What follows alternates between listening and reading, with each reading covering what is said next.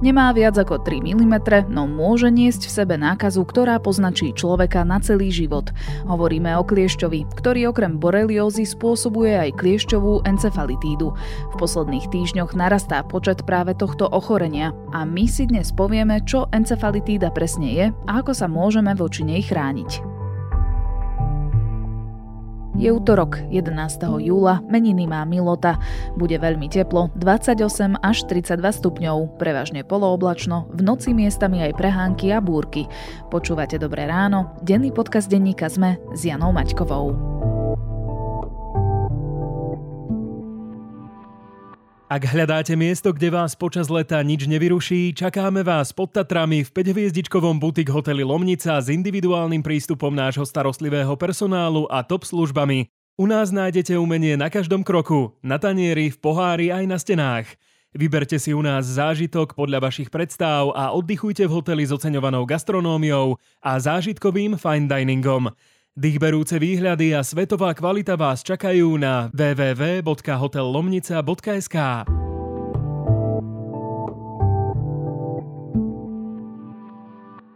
A teraz už krátky prehľad správ. Minister zdravotníctva Michal Palkovič odvolal šéfa Všeobecnej zdravotnej poisťovne Richarda Strapka. Dôvodom je zlá ekonomická situácia štátnej poisťovne a neschopnosť jej vedenia túto situáciu zvrátiť. Ku koncu minulého roka bola VŠZP v strate takmer 154 miliónov eur. Kauza údajného poškodenia cintorína Vladomírovej, z ktorej ruská ambasáda vyrobila hoax, ešte stále nie je uzavretá. Mal z nej byť iba priestupok, no aktuálne sa čaká na znalecké posudky. Polícia však stopla stíhanie v prípade výhrážok niekdajšiemu starostovi obce. Ukrajinský prezident Volodymyr Zelenský sa poďakoval Slovensku. Na Twitteri zverejnil video z piatkovej návštevy. V Bratislave sa stretol s najvyššími ústavnými činiteľmi. Ukrajinský prezident navštívil Slovensko prvý raz od začiatku ruskej vojenskej agresie na Ukrajine. Erdoğan žiada, aby Európska únia obnovila prístupové rokovania s Tureckom. Až potom podľa neho krajina rozhodne o vstupe Švédska do NATO. Turecký prezident to uviedol pred odchodom na summit Aliancie vo Vilniuse, kde sa má rokovať práve o švédskej žiadosti. Najdlhšie slúžiaci holandský premiér Mark Rutte po páde vlády končí v politike. Oznámil to na rokovaní parlamentu. Rutte sa nebude uchádzať o opätovné zvolenie a skončí aj ako líder ľudovej strany za slobodu a demokraciu.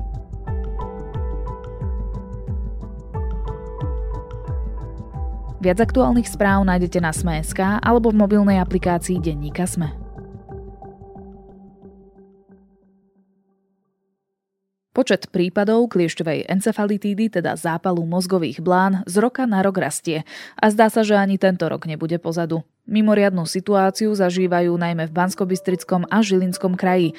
Ochorenie, ktoré postihuje centrálny nervový systém, môže viesť k trvalej invalidite až k úmrtiu. Ako sa dá chrániť voči nákaze, ktorú prenáša kliešť veľkosti špendlíkovej hlavičky? Budem sa pýtať Jany Kerlik, epidemiologičky z regionálneho úradu verejného zdravotníctva v Banskej Bystrici. A ospravedlňujeme sa za zníženú kvalitu zvuku. Nahrávali sme na diaľku. Dobrý večer, tak na infekčnom oddelení hospitalizovali 8 infikovaných ľudí. 7 majú potvrdené ochorenie na kliešťovú encefalitídu, no a jeden ešte stále na výsledky čaká. Nám sa podarilo získať e, teraz po bede ešte informáciu, že jedného už aj prepustili do domácej liečby. 4 prípady majú súvisieť e, s konzumáciou nepasterizovaného syra a brinze na Salaši v Považskej Bystrici. Pani Karilík, ak by sme porovnávali predchádzajúce roky s tým terajším, je v kontexte výskytu infekcií, ktoré prenášajú kliešte nejakým neobvyklým? Mm-hmm. Tak je pravdou, že na Slovensku sledujeme dlhodobo mm, rastúci trend výskytu ochorenia. Minulý rok išlo o najvyšší počet prípadov za ostatných 60 rokov. Počet prípadov presiahol číslo 200 dá sa povedať, že každý rok evidujeme aj nejaké epidémie kliešťovej encefalitídy. Ale tento rok e, bol špecifický, alebo je špecifický v tom, že sme zaevidovali epidémiu takých trošku väčších rozmerov. U nás teda konkrétne z okresu Brezno tých prípadov je do 30 zatiaľ. Tak e, vlastne aj to nám napomohlo teda k tomu, že tých prípadov je teraz trošičku viac ako za dané obdobie minulý rok. Uvidíme, budeme to naďalej sledovať, uvidíme, aké číslo, ako nám to porastie, alebo ako vlastne to číslo sa bude vyvíjať a aké číslo nám vlastne sa ukáže koncom roka, takéto celkové. Ako ste spomínali, dve epidémie sú aktuálne v bansko kraji, v ktorom teda pôsobíte. Ako je možné, že kliešť sa dostáva aj do takýchto vyšších hornatých oblastí? Lebo ak som správne navnímala, tak kliešte sa prevažne zdržiavajú na západe Slovenska a hovorí sa, že do výšky 800 metrov nad morom. Malé potvory dobývajú aj vysoké Tatry. Až do 1500 metrov nad morom môžu byť kliešte, ale problémom je to, že v našich zemepisných šírkach sa aj zvyšuje počet tých kliešťov. Ja robím na pohotovosti, lebo som zdravotná sestra, tak sme mali veľa ľudí, ktorí mali kliešte a mali aj problémy. Tak čo sa týka výskytu kliešťov, tak tomu by vám určite viac mohli povedať naši parazitológovia a virológovia Slovenskej akadémie vied, ktorí sa zaoberajú vyslovene kliešťami, rôznym výskytom druhov kliešťov a podobne. Ale áno, kliešte všeobecne nemajú radi sucho a horúco. To by vám vedeli aj oni potvrdiť a z toho dôvodu, teda pravdepodobne aj vďaka klimatickým zmenám sa kliešte posúvajú smerom do severnejších oblastí, ako aj e, vyšších nadmorských výšok. Môj kolega, kedy to bolo nejak pred pár rokmi, našiel kliešťa na Čertovici, čo je myslím, že viac ako 1400 metrov nad morom. Hej, takže takisto s klieštiami sa viete stretnúť aj vo Vysokých Tatrách. Takže tie oblasti, ktoré boli také pomerne dosť rizikové, čo sa týka chorobnosti na kliešťovú encefalitídu, boli to hlavne teda južnejšie oblasti, ale v minulosti to bol aj Trenčenský kraj, tak áno, aktuálne tieto oblasti máme hlavne v bansko a Žilinskom kraji. Ako sa infekcia môže dostať do tela človeka? Tak áno, sú dve cesty prenosu vírusu kliešťovej encefalitidy. Ten úplne najčastejší spôsob je práve zaklieštenie, teda prostredníctvom prísatého kliešťa. No a u nás na Slovensku je taká druhá cesta veľmi populárna a to je práve ten prenos vírusu kliešťovej encefalitidy po konzumácii nepasterizovaných mliečných výrobkov, hlavne ovčieho a kozieho pôvodu. Je to dané tým, že je u nás tradícia konzumácie takýchto výrobkov v kombinácii, že tá zaočkovanosť proti kliešťovej encefalitidy u nás není nejaká vysoká. Takže tá kombinácia potom vedie teda k tomu, že každý rok evidujeme takéto epidémie a sme v tom naozaj jedineční v rámci Európy. Čo sa týka nejakého takého pomeru, tak v Čechách evidujú nejaké, možno nejaké 2% prípadov kliešťovej encefalitidy, ktoré sa nakazili práve po konzumácii rizikových výrobkov. U nás to je niečo až do 20%. Dokonca teraz, čo som si robila evidenciu za tento rok, to vychádza nejakých 30%, čo je naozaj veľmi veľký, veľké číslo. A to si teda máme predstaviť tak, že ten infikovaný kliešť e, napadne ovcu alebo kozu, tá infekcia alebo teda ten vírus sa prenesie do mlieka a my ho také nespracované zjeme a tým pádom sa do nás dostáva aj ten vírus, tak? Presne tak, presne tak. Najviac evidujeme teda infekciu hlavne po konzumácii teda týchto mliečných výrobkov nepasterizovaných, hlavne teda toho ovčieho a kozieho pôvodu. Uh, dosť sa nám to tak strieda, no pravda je taká, že ovce majú lanolín, tak predsa by to malo byť trošku menej pravdepodobnejšie to prísatie ako pri tých kozách, ktoré predsa len tú srst majú inú. Napriek tomu klieš sa vie prísať aj u oviec, napríklad v tvárovej časti alebo v oblasti vemien. Ako náhle sa teda na nich prísaje, tak vírus sa dostáva vlastne, pokiaľ teda ide o infikovaného klieše, tak vírus sa dostane do krvi kde sa pomnoží a potom sa dostane vlastne do mlieka, kde potom je prítomný pár dní. No a pokiaľ takéto mlieko sa nevystaví teplote aspoň 70 stupňov Celzia, tak je rizikové pre ľudí, ktorí ho idú konzumovať a pokiaľ teda nie sú imunizovaní. Ako sa prejavia príznaky kliešťovej encefalitídy? Prejaví sa to hneď napríklad po konzumácii takéhoto nespracovaného síra alebo nespracovaného mlieka alebo až po pár týždňoch? Tá doba tých prvých príznakov kliešťové encefalitídy od toho vstupu vírusu do organizmu je taký, taký týždeň, nebýva to hneď na druhý deň pochopiteľne. Je, je tam nejaký čas, je to väčšinou pár dní, ale môže to byť až mesiac. My máme takú skúsenosť, že u alimentárnych infekcií, čo sú infekcie po tej konzumácii mliečných výrobkov, pozorujeme skorší nástup prvých príznakov, ako po zaklieštení. Pozorovali sme to u ľudí, ktorí už prvé príznaky teda mali už po 5 dňoch, u niektorých to bolo aj po troch dňoch. Ale je to len také skôr naše pozorovanie, hej, zatiaľ to ešte nikde není nejak uvedené. Takže To sa týka teda tej, tej inkubačnej doby. No a celkové kliešťová encefalitída máva dve také fázy, má dvojfázový priebeh. Tá prvá fáza má vyslovene príznaky ako keby virózy, hej, že človek si myslí, že na ňo niečo lezie. Sú to bolesti hlavy, bolesti tela, teplota môže byť. Vyslovene sú to takéto nešpecifické príznaky, ktoré trvajú pár dní. Po pár dňoch táto výroza kvázi prejde, človek si myslí, že už je v poriadku, pár dní teda je bez príznakov No a tom čase vlastne už potom vírus sa dostáva z krvi do centrálnej nervovej sústavy, to znamená do mozgu. A ako náhle sa tam vlastne dostane, tak nastáva druhá fáza a to už je tá fáza toho zápalu mozgu, zápalu centrálnej nervovej sústavy, ktorá sa už teraz začne prejavovať úpornými bolestiami hlavy, vracaním, môže tam byť prítomné poruchy vedomia. Jednoducho je to práve to obdobie, kedy človek to už nevie vydržať a vyhľadá lekára, teda lekárskú pomoc. A väčšinou teda končí na infekčnom oddelení, hospitalizovaný. Je to ťažko diagnostikovateľné? E, pýtam sa najmä v tej prvej fáze, lebo aj keď má človek výrozu, tak niekedy sa snaží dostať k lekárovi a pomôcť. Takže je lekár schopný takéto príznaky odsledovať a povedať si, že no, možno to bude aj kliešťová encefalitída. Áno, toto je druhá pripomienka. Presne tak, uh, ani lekárov to veľakrát nenapadne. Hej? A máme pacientov, ktorí ležali u nás na infekčnom, teraz zavraveli, no veď som bol už aj dokonca počas tej prvej fázy u lekára ale povedal mi, že je to len výroza a, a poslal ma domov. Hej? Takže naozaj sa ani lekári na to častokrát nemyslia počas tej prvej fázy. Je to tak. Ale pokiaľ už nastúpi tá druhá fáza, tak hlavne teda v našich oblastiach, kde sa na, na toto ochorenie teda už myslí, tak lekári teda už vedia a už vedia teda, že majú myslieť aj na toto ochorenie. Ako sa toto ochorenie lieči? Toto je ten problém, že špecifický liek na kliešťovú encefalitidu zatiaľ neexistuje. Takže vlastne toto ochorenie sa lieči tak, že sa liešia len jednotlivé príznaky, je to len tzv. symptomatická liečba.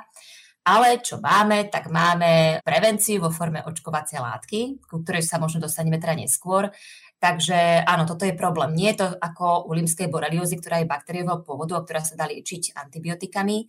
Vírusovú kliešťovú encefalitídu zatiaľ nie je možné liečiť špecificky konkrétne, nejakým konkrétnym liekom. Predpokladám však, že to percento zaočkovanosti proti kliešťovej encefalitíde je na Slovensku veľmi nízke. Takto, my zatiaľ nemáme register očkovania, mm-hmm. plánujeme ho mať, dúfam, že sa nám to podarí. Zatiaľ to percento zaočkovanosti sa vlastne, ráta sa vlastne z počtu predajú vakcín, ale za ostatné roky nám toto číslo vychádzalo naozaj také pomerne dosť nízke, okolo 10%. Keď to porovnám s inými krajinami, v Čechách teda tiež s tým číslom nie sú spokojní, ale je to predsa len vyššie, je to okolo 20-30%. A ako všade, všade spomínam, keď rozprávam o kliešťovej encefalitíde, tak ako za príklad uvádzam vždy Rakúsko, ktoré má zaočkovanosť až 90%. A oni vlastne ako jediní dosiahli pokles chorobnosti a to napriek tomu, že je tam takisto výskyt týchto rizikových oblastí kliešťovej encefalitidy podobne ako u nás. Ako to očkovanie vôbec prebieha? Má to niekoľko fáz, alebo je to len jedna dávka? Uh-huh. Očkovanie pozostáva z troch dávok. Zaočkovať e, Svetová zdravotnícká organizácia odporúča všetky osoby, vrátane detí od jedného roku. Odporúča ich očkovať hlavne pre osoby, ktoré buď cestujú v nejakých rizikových oblastiach, alebo žijú v daných rizikových oblastiach. To znamená, u nás by to mohol byť povedzme napríklad ten Bansko-Bystrický, e, Žilinský kraj, ktorý nám vyskakuje teda ako najrizikovejšie oblasti za ostatné roky.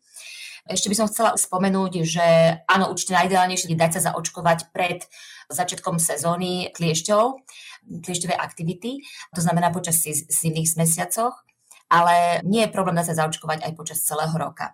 Počas leta sa vlastne využíva hlavne tzv. zrýchlená schéma, kedy vlastne druhá dávka sa podá o niečo skôr, ako počas klasickej schémy a vlastne tá imunita, tá plná imunita alebo ochrana organizmu nastupuje 4 týždne od podania prvej dávky. To znamená, tie 4 týždne by si človek mal dávať pozor, alebo pokiaľ by bol náhodou infikovaný, tak nikde by nebolo teda garantované, že by ho tá imunita vedela ochrániť, že by teda bolo vytvorené dostatočne hladina protilátok. A tá imunita trvá koľko? Pokiaľ absolvujeme teda všetky tri dávky, tak tá imunita by mala vydržať minimálne 3 až 5 rokov ale teraz najnovšie štúdie, čo ukazujú, je, že tá imunita vie vydržať až 10 až 15 rokov tak dokonca v niektorých krajinách, ako napríklad vo Švajčiarsku, zvyknú preočkovávať túto posilňovaciu dávku očkovacie látky proti kliešťovej encefalitíde spolu s očkovacou látkou proti tetanom každých 10 rokov. Hej, aby to bolo vlastne aj také hodnejšie pre tých pacientov, aby na to vlastne napríklad ani nezabúdali a tak ďalej.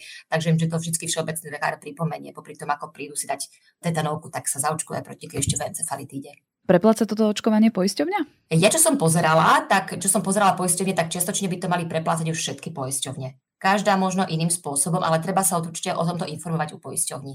Najideálnejšie by bolo, keby v tých najrizikovejších oblastiach to očkovanie bolo plne hradené, ale tak uvidíme. Možno, čo som sa aj toto raz podarí. Ja som ešte čítala, že ak ste trpeli kliešťovou encefalitídou, tak ste mohli získať trvalé následky po zvyšok svojho života alebo následky, ktoré vám roky trvali a roky vám pripomínali túto chorobu. O čom sa presne bavíme? Čo to je? Mm-hmm. Takzvaný postencefalitický syndrom, to je vlastne problém, ktorý chceme vlastne aj riešiť, aj sledovať, lebo pravdu povedz na Slovensku toto nesledujeme, hej. Tí pacienti, keď odídu z infekčného oddelenia, tak nám niekde zmiznú po iných oddeleniach, niektorí možno ešte na áre, možno niektorí sa pôjdu niekde rehabilitovať a jednoducho tie diagnózy už, už nesledujeme a plánujeme to teda sledovať, lebo tam je veľký problém. Štúdie vlastne zo zahraničia poukazujú na to, že až až u dvoch tretín ľudí, čo prekonajú teda tento zápal mozgu, sa prejavujú rôzne dlhodobé zdravotné následky, ktoré môžu byť rôzneho charakteru, od dlhodobých bolestí hlavy, poruchy koncentrácie, poruchy pamäti, alebo až aj po ochrnutie. A áno, máme aj prípady, ktoré, teda sporadicky, ale máme aj prípady, ktoré nám končia umrtím. A vieme ich aj vyčísliť? Takto. Minulý rok máme evidované jedno umrtie, myslím, že jedno umrtie sme mali evidované aj v roku 2020 a ešte v roku 2014, áno, takže keď tak poviem, ale problém je skôr to, hovorím, môže ich byť možno, že aj viac, len problém je v tom, že ich my ich potom nesledujeme. A niektoré už potom tým, že sú v takom ťažkom stave, tak potom už sa vlastne presúvajú z jedného zdravotníckého zariadenia do druhého zdravotníckého zariadenia, tak môžu dostávať rôzne nemocničné nákazy, byť oslabení a tak ďalej. Takže ono, tá prvotná príčina, tá kliešťová encefalitída, ich dostala do toho stavu, akého sú. A oni možno v tom stave sú nejaký rok, možno rok a pol a následne možno potom tým, že už sú takí oslabení, nasadená nejaká iná infekcia, tak končí sa prípad umrtím, ale my to vždy vlastne aj tak pripisujeme tej kliešťové encefalitíde. Ale ako spomínam, tých umrtí, o ktorých my teda konkrétne vieme, tak od toho roku 2014 vieme o troch prípadoch. Spomínali ste aj boreliozu. Vieme to nejako odlišiť? Čím je to iné? Čím je to iná nákaza od encefalitídy? Áno, kliešťovú encefalitidu a limskú boreliozu si ľudia veľmi často pletú. Limská borelioza, ako som spomínala, už je bakteriového pôvodu, to znamená, dá sa liečiť antibiotikami. Na rozdiel však od vírusovej kliešťovej encefalitidy, ktorá sa teda nedá liečiť, neexistuje zatiaľ nejaká vakcína, aj keď vraj, vraj sa na nej pracuje, ale zatiaľ neexistuje vakcína proti limskej borelioze ešte by som to povedala vlastne taký jeden rozdiel. Vírus kliešťovej encefalitídy sa nachádza v slinách kliešťa, to znamená, že pokiaľ sa kliešť prísaje, a je prísatý povedzme nejaké dve hodiny, minimálne dve hodiny, tak už je riziko, že ten vírus kliešťovej encefalitidy sa do človeka dostane. U limskej borelioze ten čas prísatia musí byť o niečo dlhší, pretože tá baktéria limskej boreliozy sa vyskytuje v črevách a chvíľku trvá kliešťovi, kým tú baktériu limskej boreliozy vypumpuje do organizmu a to trvá nejakých 24 hodín. To znamená, že pokiaľ sme mali, vieme, že sme mali prísatého kliešťa aspoň nejakých 24 hodín, tak v tom prípade by už bolo možno dobre pomyslieť na to teda, že či by nemohol byť, a pokiaľ bol infikovaný limskou boreliózou, tak e, myslieť na to viac a sledovať, hej. Sledovať sa napríklad, e, či nám napríklad nevznikne po troch až, zvykne to tak bývať 3 až mesiac po infikovaní sa limskou boreliózou zvykne vzniknúť taký flak, volá sa to latinsky erythema chronicum migrans. Tento flak je, je to vlastne taký mapovitý červený flak s takým centrálnym vyblednutím, ktorý teda máva viac ako 5 cm, hej, lebo mnohí ľudia si ho vedia pomýliť s lokálnym zápalom, ktorý máva väčšinou okolo 1 až 2 cm a býva to väčšinou v dôsledku nejakého mechanického poškodenia, tým, že sa nám kliešť, hej, prísal. Takže netreba si to s tým pliesť. Tento flak, teda, ako som hovorila, máva viac ako 5 cm, väčšinou sa objavuje najskôr tí, tie 3 dní od toho vniknutia tej baktérie do organizmu, no a môže sa teda rozširovať do periférie, ale chcem aj upozorniť na to, že tento flak sa nemusí u každého človeka, ktorý mohol byť infikovaný límskou boreliózou, teda objaviť, hej. Popri tom tie sprievodné príznaky limskej boreliozy ešte môžu byť, že okrem toho teda flaku môžu to byť opäť také tie príznaky výrózy, hej, že teplota, bolesti hlavy, klbov a podobne. No následne, keď uh, si toto teda nevšimneme a nezačne sa teda limská borelioza liečiť antibiotikami, tak uh, po pár týždňoch až mesiacoch môže prejsť do ďalšieho štádia. Ide vlastne o zápal klbov, nervov prípadne, ktorá napríklad môže tam byť pareza, teda ochrnutie tvarového nervu, to býva veľmi často. No a pokiaľ ani toto štádium je zachytené, alebo nelieči sa, tak by som povedala, pokiaľ sa nelieči, tak potom prechádza už do toho tretieho takého chronického štádia, ktoré je veľmi ťažko liečiteľné. Tu mi ale napadá otázka, že ak si nájdem na svojom tele kliešťa prísatého, mám hneď utekať na pohotovosť alebo k lekárovi? Alebo mám práve čakať tie dni, pozorovať sa, zapisovať si prípadne, že či ma niečo nebolí, či nemám zvýšenú teplotu a až následne to riešiť? Tak čo sa týka tej límskej boreliozy, ako som už spomínala pred chvíľou, tak určite by som sa aj riadila tým, teda ako dlho bol ten klíš zaklieštený. Pokiaľ to bolo naozaj aspoň tých 24 hodín a pokiaľ naozaj mám nejakú oslabenú imunitu a podobne, tak by som za tým asi lekárom išla. Problém je totiž to v tom, že laboratórne sa límska borelioza sa dá potvrdiť až mesiac po prisati kliešťa, hej, čo môže byť dosť dlhá doba niekedy na to, aby sme teda začali tú liečbu čím efektívnejšie a rýchlejšie. Takže áno, sú také praktiky niektorých lekárov, že dokonca v zahraničí som čítala, že v takomto prípade podávajú automaticky antibiotika. A čo sa týka tej encefalitídy kliešťovej, tam asi nebudeme vedieť, že uf, tak áno, prisal sa na mňa kliešť, ktorý má túto nákazu v sebe.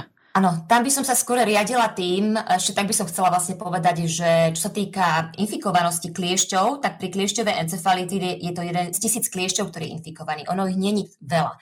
Ale treba hlavne teda myslieť, že týka sa to hlavne teda týchto rizikových oblastí, kde teda sledujeme tie prípady. A pri límskej borelioze tam je to 20 až dokonca 50 kliešťov vedia byť infikovaných a oni nie sú lokalizované na nejaké oblasti, viac menej je to po celom Slovensku, hej, tak rozvrhnuté, takže nemajú také špeciálne nejaké také oblasti.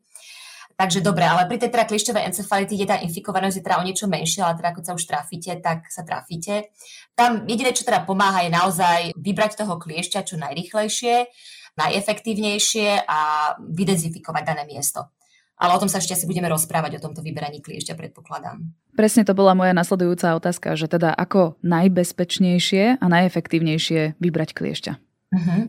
Tak kliešte rozhodne treba vybrať čo najrýchlejšie, nerozmýšľať nad tým dlho a efektívne. A určite netreba na neho používať nejaké maste alebo oleje, pretože kliešť sa pri nich môže začať dusiť a v prípade teda, že je v ňom nejaký infekčný obsah, tak ho ešte viac vlastne môže vykrcať, hej, alebo vyvrátiť do rany, ktorú spôsobil. No a tým, že vlastne kliešť je doslova, dá sa povedať, prilepený ku koži, tzv. určitou cementovou látkou, nie je tam zaskrutkovaný nejakým spôsobom, je tam vyslovene prilepený, tak e, odporúča sa kliešťa zobrať, zachytiť e, tesne pri kože pinzetou, alebo teraz už predávajú v lekárniach rôzne iné aj nástroje, prichytiť ho pinzetou rovno pri koži a s tým, že snažíme sa ho najprv teda odlepiť, to znamená, snažíme sa ako keby vykývať do strán, a následne, keď už trošku tak ako keby povolí, tak následne ho potom ťaháme kolmo proti koži. Pokiaľ nám niečo v tej koži ostane, vôbec nemusíme sa toho báť. Keby sme to nevedeli aj vybrať ako ihlou triesku, tak treba to len poriadne dezinfikovať. To, čo tam ostane, už by nemalo byť infekčné. Takže treba to poriadne dezinfikovať Odporúča sa či už dezinfikovať alkoholom alebo prípravkami na báze jódu. Odporúča sa to dezinfikovať e, aj samozrejme pred zákrokom, potom aj po danom zákroku, kedy to teda vyberieme a prípadne ešte tú dezinfekciu viackrát potom zopakovať. Potom je dôležité samozrejme vedieť, ako kliešťa zneškodiť. Určite ho netreba len tak vyhodiť do koša, aby nám zase nezačal prípadne niekde ešte, aby prípadne niekoho iného ešte nenakazil, tak ideálne ho buď spáliť alebo spláchnuť do záchoda alebo minimálne ho aspoň prilepiť na nejakú lepiacu pásku a tak ho zahodiť. Ako sa teda preventívne chrániť voči tomu, aby vôbec ten kliešť um, prišiel na našu pokožku a začal sa nasávať? Sú nejaké mechanizmy, ktorými sa môžeme chrániť? V prípade teda prechádzky do prerody, ale samozrejme problém je v tom, že tie kliešte sa už vedia vyskytovať aj v mestských parkoch.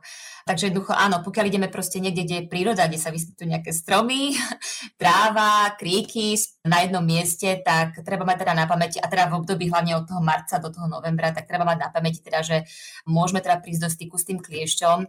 Pokiaľ ideme ale na nejakú takú dlhodobejšiu túru alebo prechádzku, tak určite odporúčam zobrať si so sebou repelent, ktorý by bolo dobré aplikovať e, pravidelnejšie viackrát, nakoľko tie repelenty účinkujú len na nejaký počet hodín. Existujú dokonca aj repelenty pre menšie deti na báze prírodných silíc s menším množstvom chémie, dá sa povedať, takže, takže určite používajte tieto repelenty u detí. Takisto zvykneme s kolegyňou používať tieto repelenty aj u našich psov, napriek tomu, že im teda podávame tú tabletku, ktorá teda potom um, spôsobuje teda, že ten klieš sa nakoniec na ňo neprisaje, takže určite aj zvieratá by som trošku narepelentovala. No a samozrejme dôležité, čo máme je oblečené. Hej, pochopiteľne, keď si oblečeme niečo, niečo, čo je také, nejakú takú chytlavú bavlnenú látku, tak to určite sa na nás ten klieš proste prilepí, hej, chytí. Pokiaľ máme látku, ktorá je skôr také, ako sa dneska nosia pri tých športových rôznych aktivitách z také nejakého hladkého materiálu, tak je menšia pravdepodobnosť, že by sa na nás klíš chytil. Každopádne určite, čo je dôležité, vždy, keď prídeme z prechádzky, po návrate teraz prírody, treba sa určite vždy prehliadnúť a pozrieť, či toho klíša nemáme niekde prísatého. A tu chcem upozorniť, to vždy upozorním na to všetkých, vlastne tieto prenosné ochorenia, o ktorých sme sa rozprávali, prenášajú nielen dospelé jedince, ale aj tie menšie prehľadnutelné nymfy a larvy, ja som teda mala tú čest zbierať kliešte a videla som naozaj, ako tie malé larviané filmy vyzerajú a myslím si, že človek si ich naozaj niekedy nemá šancu všimnúť, hej. Takže dávať pozor aj na také úplne drobné bodky, či sa to náhodou nehýbe alebo podobne. Snaží sa neprehľadnúť ani tie. Toľko epidemiologička z Regionálneho úradu verejného zdravotníctva v Banskej Bystrici Jana Kerlik. Rôznym chorobám, ale i zásadám zdravého života. Sa venuje aj podcast denníka ZME Vizita s moderátorkou Denisou Koleničovou a zajtra si budete môcť užiť nahrávanie jednej z jeho epizód naživo na Tyršáku v Bratislave. Hostiami budú urológ Jan Švihra a výživová špecialistka Nikoleta Šimonová a budú diskutovať o tom, aký vplyv má strava na naše zdravie. Takže vidíme sa zajtra o 19. na Tyršáku. Na dnes je to všetko. Počúvali ste Dobré ráno, denný podcast denníka ZME s Janou Maťkovou. Do počutia opäť zajtra.